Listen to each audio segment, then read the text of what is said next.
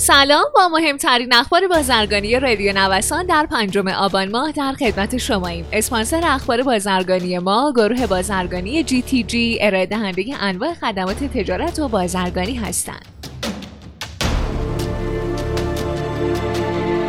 تشکیل سندیکای صادرکنندگان خوشنام. رئیس مجلس از تشکیل سندیکای صادرکنندگان خوشنام برای تسهیل در بازگشت ارز حاصل از صادرات به کشور خبر داده و رئیس کمیسیون اقتصادی مجلس هم در مصاحبه خودش با تصمیم ضمن تایید این خبر هدف اون رو تسهیل در بازگشت ارزهای حاصل از صادرات اعلام کرده.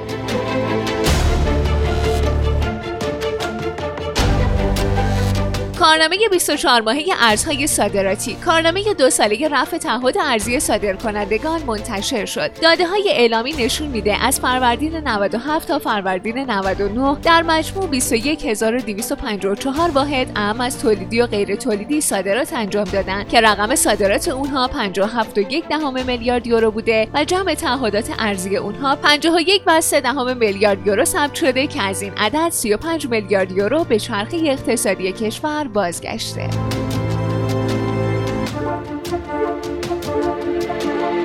دو پنجره جدید برای تسهیل ورود کالا به کشور باز شد. پس از اعلام خبر راه اندازی پنجره واحد برای تهاتر کالا با نفت با هدف افزایش تجارت خارجی و تامین کالاهای اساسی و مواد اولیه مورد نیاز بخش تولید روز گذشته سخنگوی صنعت برق از طرح واردات کالا به کشور با استفاده از رمزارزها خبر داد. بر اساس تصویبنامه جدید هیئت وزیران رمزارزهای استخراج شده صرفا برای تامین ارز واردات کشور و بر اساس مقرراتی که بانک مرکزی تعیین می‌کنه قابل مبادله خواهند بود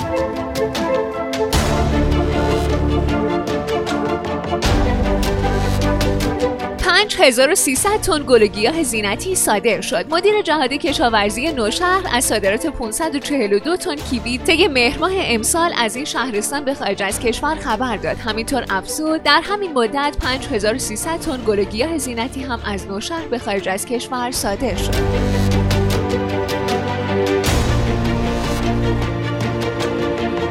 یک آمار عجیب از تجارت سیگار در ایران. وزارت سمت در آمار پنج ماهه سال 99 از کاهش 12 درصدی تولید سیگار و در عین حال افزایش صادرات این محصول خبر داد. این در حالیه که در قاچاق این محصول هم تغییرات قابل توجهی رخ داده.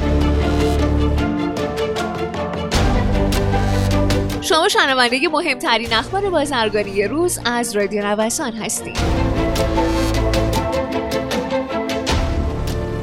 افزایش صادرات محصولات شیرینی و شکلات. مدیر کل دفتر هماهنگی صادرات محصولات کشاورزی سازمان توسعه تجارت ایران گفته صادرات محصولات شیرینی شکلات و فراورده های غلات در شش ماهه نخست سال جاری نسبت به مدت مشابه سال گذشته افزایش ارزشی 12 درصدی و افزایش وزنی 18 درصدی داشته. اختصاص نهاده دامی به مرغداران چهل روزه شد. معاون وزارت جهاد کشاورزی با بیان اینکه نهاده ها تنها برای چهل روز پرورش جوجه گوشتی در نظر گرفته شده گفته نهاده اضافی برای روزهای بعد از چهل روز اختصاص داده نمیشه و مرغ باید در روز چهلم به کشتارگاه فرستاده بشه.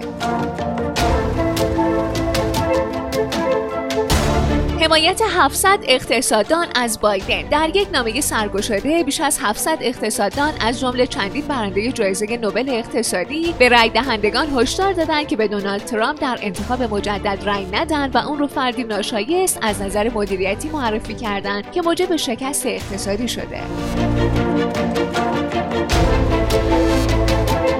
خیلی ممنونم که امروز هم با بخش اخبار بازرگانی همراه ما بودین. مجددا از حامی اخبار بازرگانی ما گروه بازرگانی جی تی جی تشکر می‌کنم. مجموعه جی تی جی رو می‌تونید از gtg.ir دنبال کنید.